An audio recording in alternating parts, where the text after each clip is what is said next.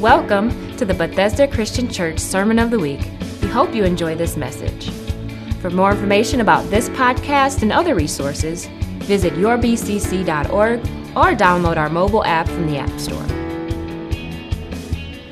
So, over the past several weeks, we've uh, talked about a number of things, which is going to lead into today's topic on uh, what's the big deal. But I'm going to, I'll get to that as I lead into it from a review a bit from the past several weeks. We've talked about the gifts of the Spirit, follow the way of love, and eagerly desire the gifts of the Spirit. That's what Paul wrote in 1 Corinthians.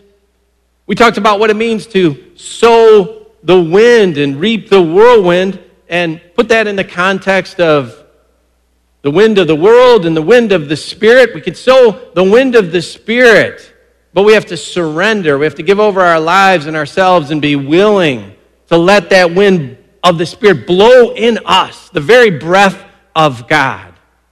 So we eagerly desire the gifts, but we seek the giver. Seek the giver of the gifts. Seek the Spirit. Seek the Holy Spirit to breathe His breath into us as we desire His gifts. And then last week we heard uh, from Reverend Terry Allen and he encouraged to refocus our focus, placing Christ and his house as our top priority. He preached from uh, the Old Testament book of Haggai regarding the former temple and the later temple, the old and the new. And Brother Terry referenced the book of Zechariah from Zechariah chapter 4, where there were formidable and seemingly insuperable obstacles against uh, Zerubbabel and his mission to build the second temple. But Zechariah received a word from the Lord for Zerubbabel, didn't he? And what was that word we heard last week? It was not by your might, it's not by your power, it's not by your strength, Zerubbabel. No, it's by the Spirit of the living God. It's not the land, it's not the property, it's not the brick and the mortar that made the second temple experience greater than the first. But it's what we've been discussing over the past number of weeks. It was the Spirit of the living God, the Holy Spirit, a continual visitation of the Holy Spirit of Almighty God. And the same is true for us today.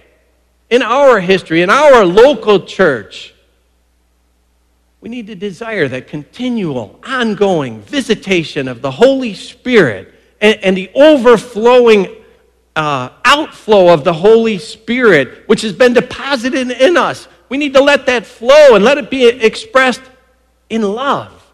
Paul wrote to the, the Galatians about life by the Spirit, living by the Spirit, and it's expressed by love, he told the Galatians. Uh, the, to the Corinthians, he said, eagerly desires the these gifts of the Spirit, but what?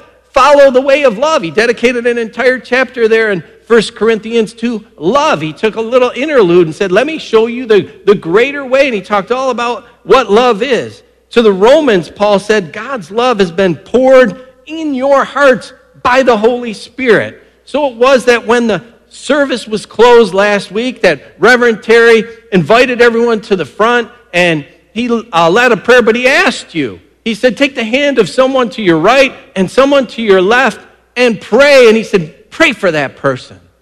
Look at that person. Look at that face. Remember that face on your right and remember that face on your left this coming week and pray for that person. And I trust that you have done that. I trust that you have let the outflow of the Holy Spirit and love affect you and influence you to pray for those two people during the week because that shows a unity and a bond of the saints in the love of the Holy Spirit. And that's the glue, that's, that's like the bonding agent for this, the church.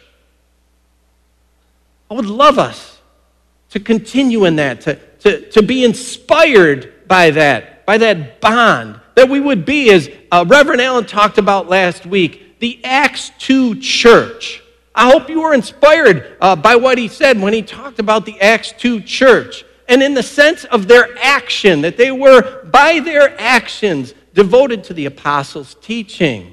And they were devoted to fellowship and to the breaking of bread and prayer.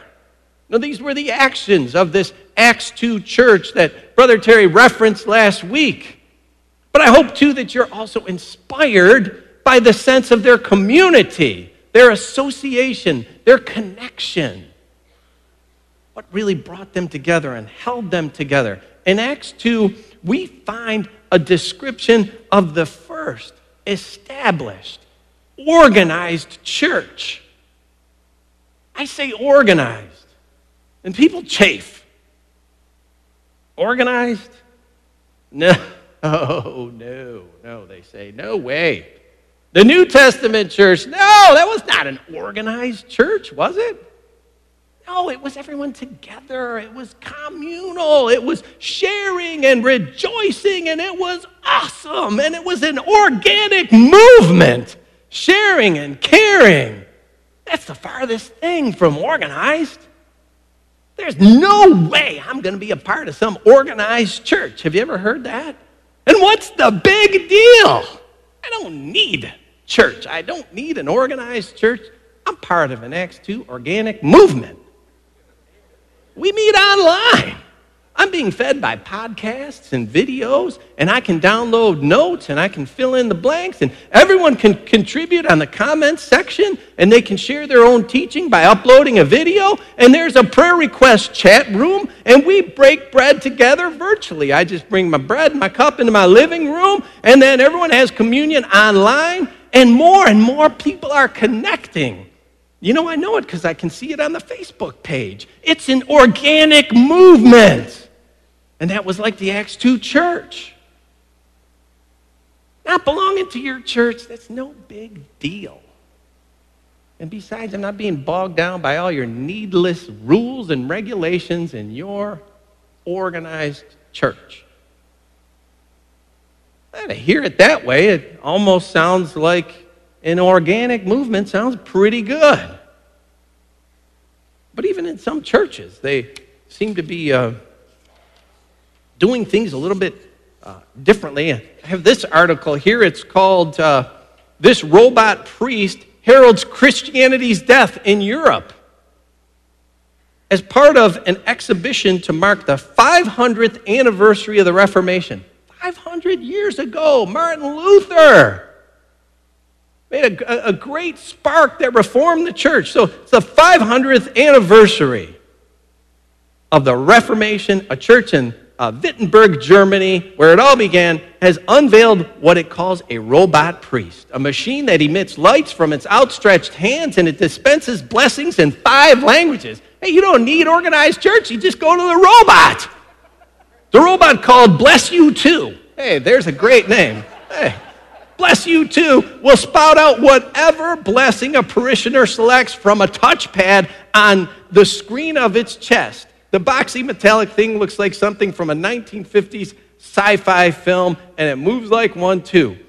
Well, wow, who needs church when you can go to bless you too, right? Who needs your organized church and your organized uh, religion after all?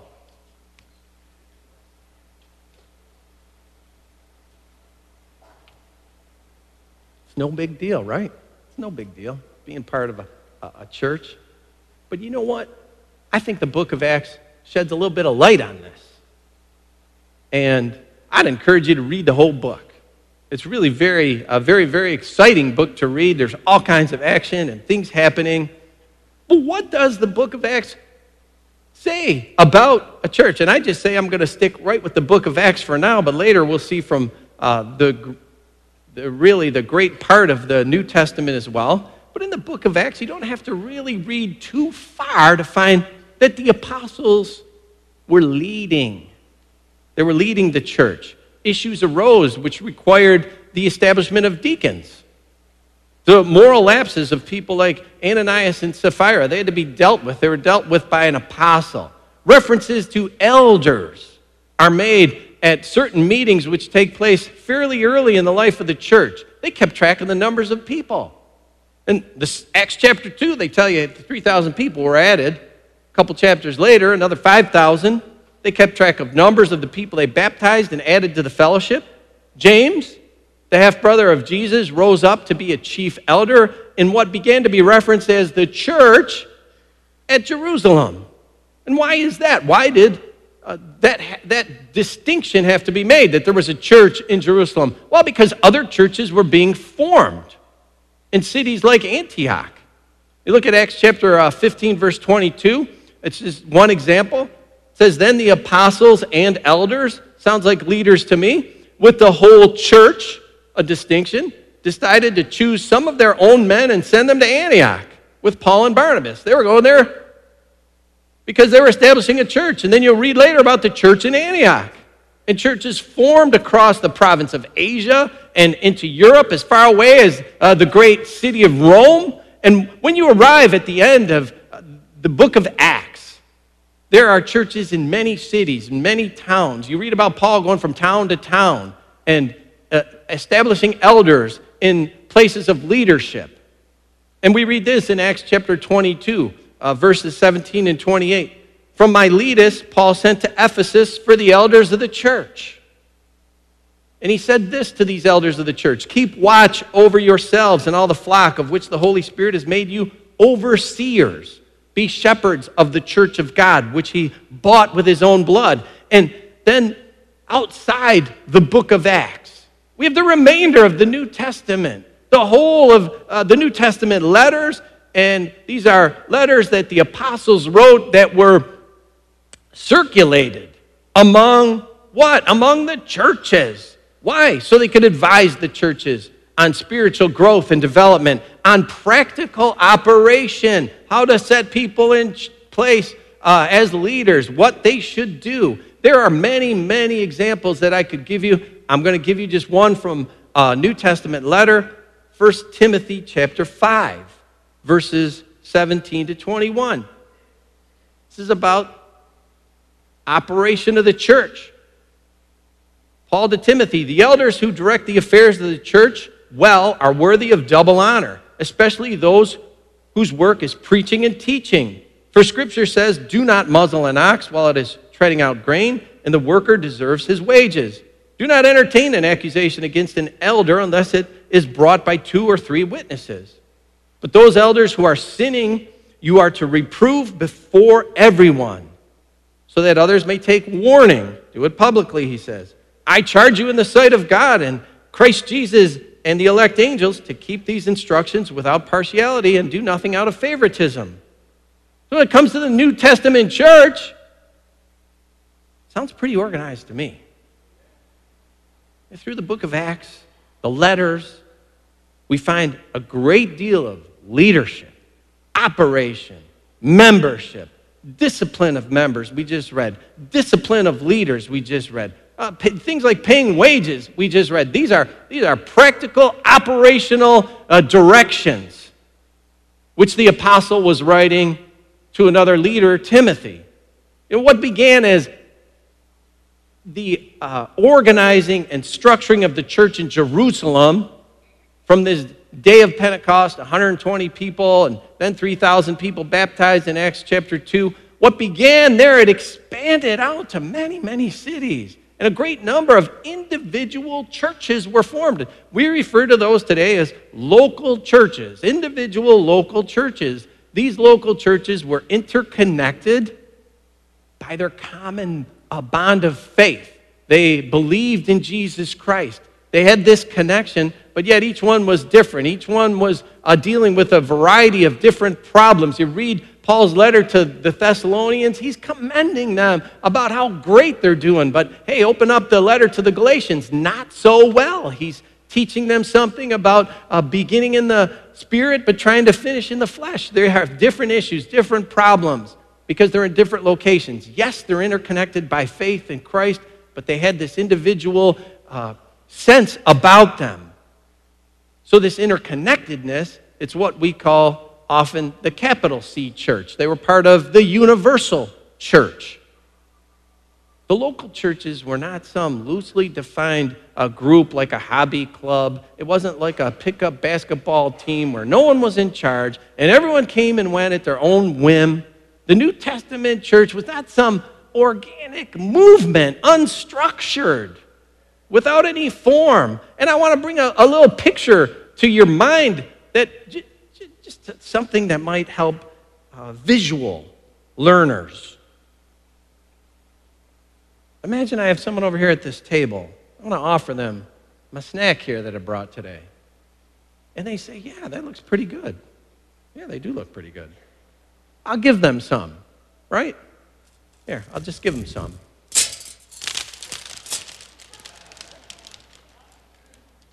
Oh, you want some water too? Oh, yeah, sure, sure. Yeah, yeah, you can have some water. Sure. What we have here is a difference, a distinction. We've got an organic movement, it's unstructured, it's chaos. There's no form, there's no connection, there's no framework. Over here, I've got the same internal material, but I've got some form and some structure to keep it together. I've got, I've got some framework to hold it. This is the difference between unmanaged, unstructured movements versus something that has organization. No, even a, a grassroots movement. It might be something in your neighborhood because you've got a you know crummy street in front of your house uh, all the way down the block. So there's a grassroots effort to uh, get your community to repave the street. Eventually, there needs to be some organization. Somebody's got to rise up as the leader. How are we going to affect the community? How are we going to get to City Hall? We need to band together. Somebody has got to take charge. Somebody's got to put some structure to it. It's not going to exist long when it's just chaos and, and it's just helter skelter and it's anybody at their own, at their own whim. There needs to be structure. In the churches of the New, the, the churches of the New Testament, they were structured, they were organized, they were built on a framework, and it was a solid framework. There was order, there was hierarchy. People don't like that. They don't like the word hierarchy. But what's what, what do you get if you don't have hierarchy and structure? You get anarchy and chaos. It's a bigger deal than you might think. The church is vital. The church is important. The church is critical. And its organization is vital, important, and critical. And to Jesus, this church was a foundational. Jesus once asked his disciples a question. And when he asked this question, based on their answer and his discussion with them, it revealed the significance that he held for the church. And Jesus wasn't letting the church just be some helter skelter movement. And this is recorded in uh, Matthew chapter 16, the Gospel of Matthew chapter 16, verse 13 through 19. When Jesus came to the region of Caesarea Philippi, he asked his disciples, Who do people say the Son of Man is? They replied, Some say John the Baptist Others say Elijah, and still others Jeremiah or one of the prophets. What about you? He asked. Who do you say I am? Simon Peter answered, You are Messiah, the Son of the living God. Jesus replied, Blessed are you, Simon, son of Jonah, for this was not revealed to you by flesh and blood, but by Father in heaven. And I tell you that you are Peter and on this rock I will build my church, and the gates of Hades will not overcome it. I will give you the keys of the kingdom of heaven. Whatever you bind on earth will be bound in heaven. Whatever you loose on earth will be loosed in heaven. When Peter proclaimed that Jesus was the Christ, that Jesus was the Son of the living God, in essence, Jesus replied, Peter, what you just said is foundational. On this rock I will build my church. A building on bedrock is a strong building. And the bedrock is the foundation. On this rock I will build my church. And then Jesus uh, mentions things about the authority of the church. Whatever you bind on earth will be bound in heaven. Whatever you loose on earth will be loosed in heaven. There's an authority statement there. The church doesn't exist by the edict of the state or the authority of the state. It's not beholden to the law of man. Uh, that doesn't mean it's without order. That doesn't mean it's just chaotic. It's ordered by Jesus Christ. The church exists because of the decree of Jesus Christ. And Jesus' aim for the church was that it was to be built. It wasn't going to proliferate uh, chaotically as some organic movement. It, wasn't, it was meant to be built on a firm foundation. It was meant to, meant to be built on the rock. The rock that is Jesus Christ, the Son of the living God. On this foundation, the church is formed by those who confess by faith Jesus Christ. Christ then is this rock beneath the church, holding up confessors of the faith that build the, the church, that become the church. And, and then Christ is also the head. And the church exists under his sovereignty and it exists upon his power. On, on these confessors of faith, uh, Christ formed the church.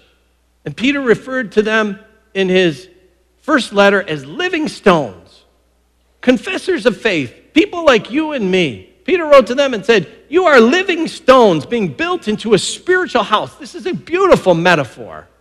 Metaphors like this abound in the New Testament when it comes to describing being part of a church. Here's some of the metaphors citizens of a kingdom, living stones in a building, as Peter said, sheep in a fold, members of a body, children in a family. These images hold deep meaning. They, they depict profound connection. They show that belonging to the church is not like joining a club where you just stay for a while and then you move on to the next club because the dues are less and they service you more. No, these, these illustrations show that belonging to a church is meaningful. And now I'm not saying uh, that it's wrong for one to move from one church to another.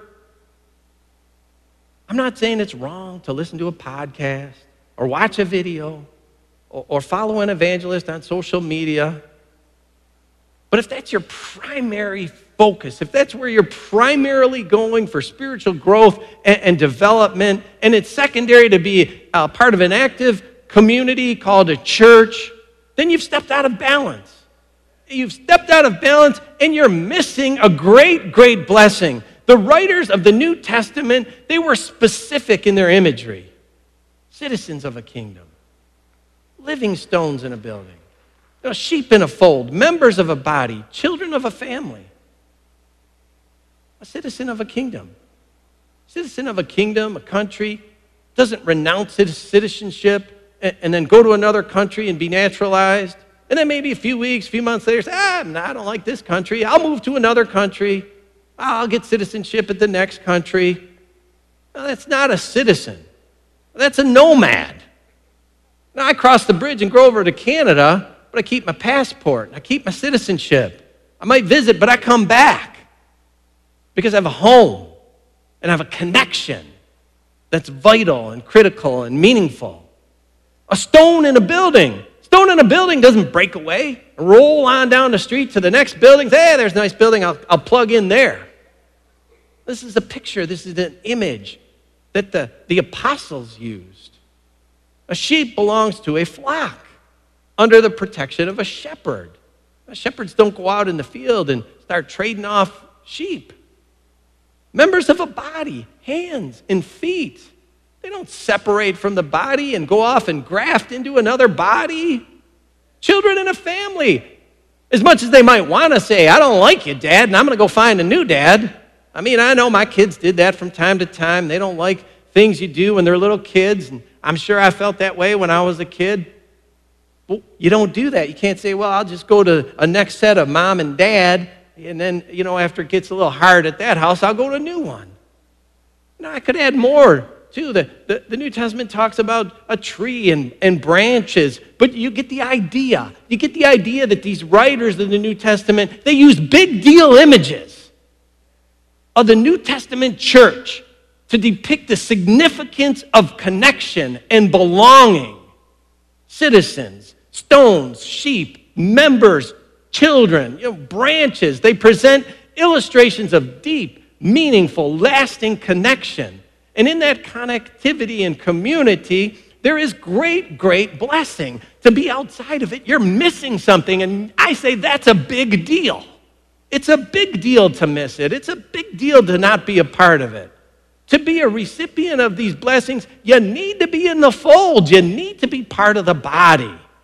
The blessings are few for those who are disconnected, for those who are marginally uh, connected, unwilling to submit. They're missing a blessing.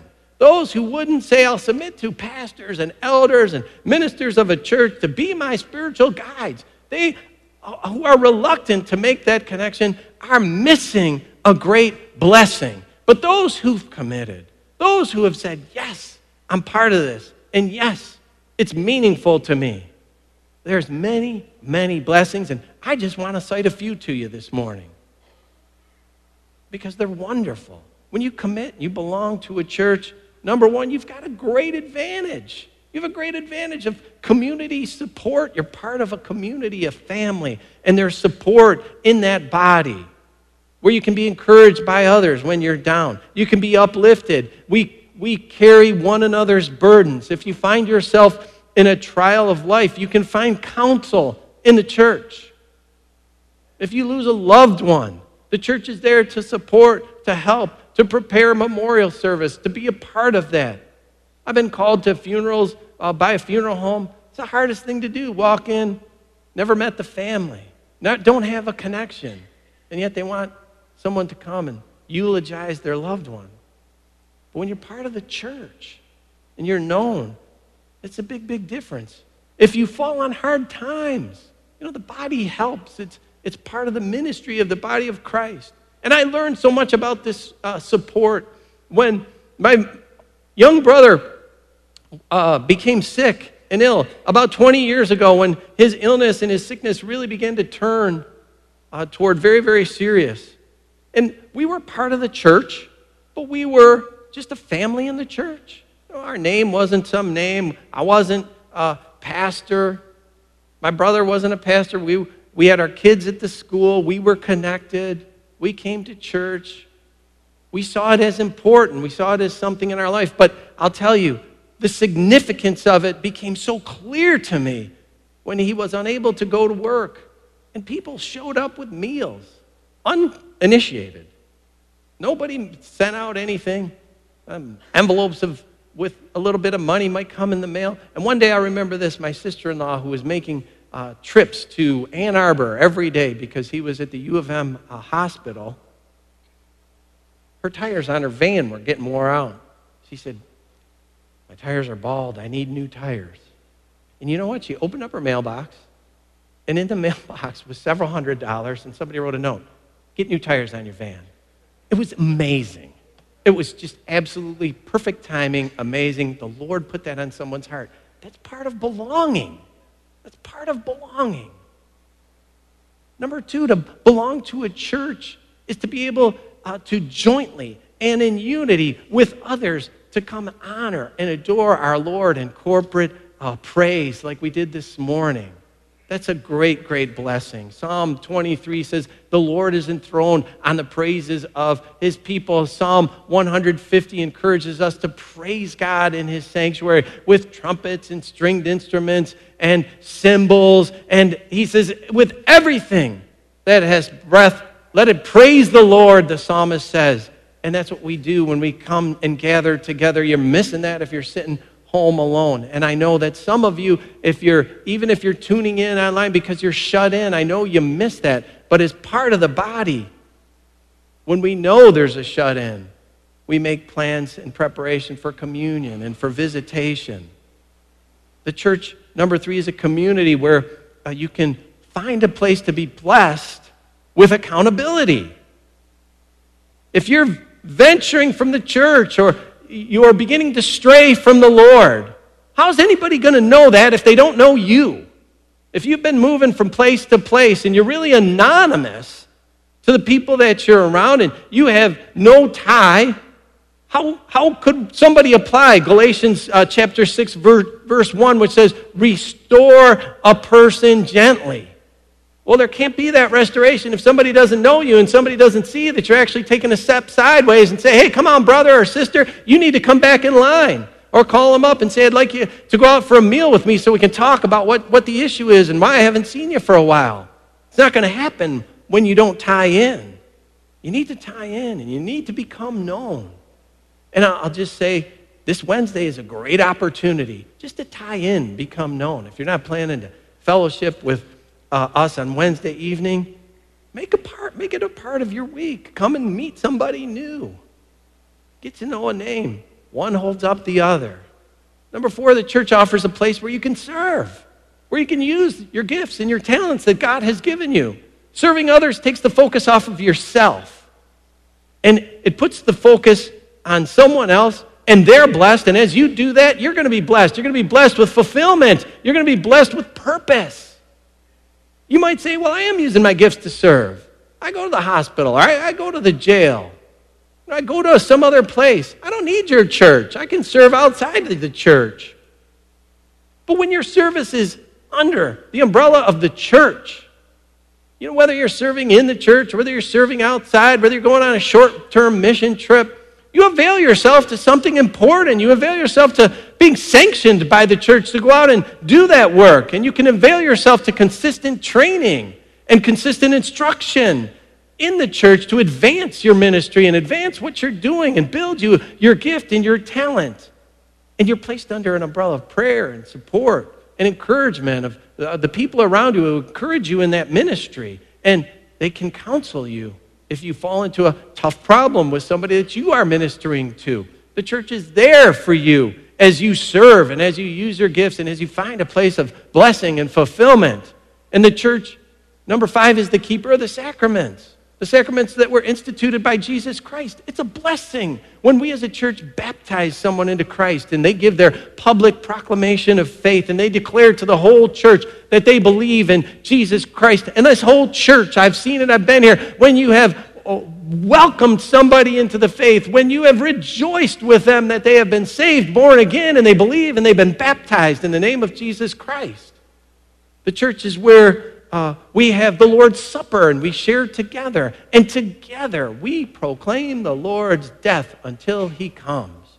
Together we, we look at what Jesus Christ did for us in his sacrificial giving of his life on the cross as we gather together for communion. And we Uh, also solemnize marriages as part of the church. You know, marriage is a covenant. And some say, well, what's the big deal about that? That's going to be another topic for another Sunday. Because so many people do say, What's the big deal about having a marriage covenant? But it's important. And there's blessing in that too.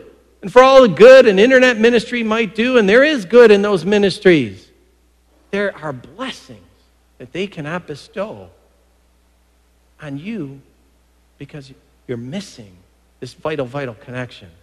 And finally, I'll just say there's this blessing when you belong to uh, the church, and it's a blessing of prayer.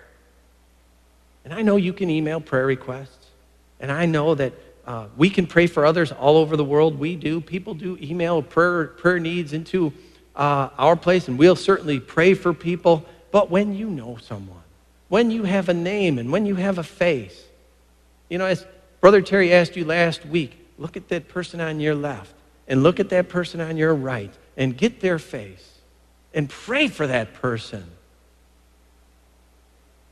there's more, there is a, there is a greater earnestness uh, in that prayer. There's an added dimension to a prayer when you know who you're praying for and it's personal. You know, James, in his letter in the New Testament, wrote this in James chapter 5 Is any among you sick? Let them call the elders of the church to pray over them and anoint them with oil in the name of the Lord. And that's something that you miss when you email in a prayer request to uh, you know, an unknown ministry or a ministry that has no idea who you are. But when we know you and you're here, we can anoint you with oil, lay hands on you, pray the prayer of faith. We have elders that will do that, elders that uh, have prayed to be channels of blessing of God Almighty. And they take this with the utmost sincerity and seriousness. They're part of a structure, they're part of a framework, they're part of an organization. They're not part of a movement, they're part of the church. They're part of the church that is built on Jesus Christ.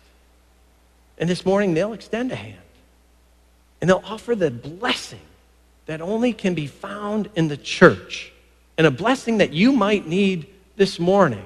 And I want to invite our elders right now to these altars. I want to ask you to come up here and prepare to pray for any and all in this sanctuary that would need a prayer. And if you're if you're in the back of the sanctuary and you can't make it up to the front here for whatever reason, walking is difficult for you or getting out of your seat is difficult, we have some elders that are going to be on either side. Just lift your hand.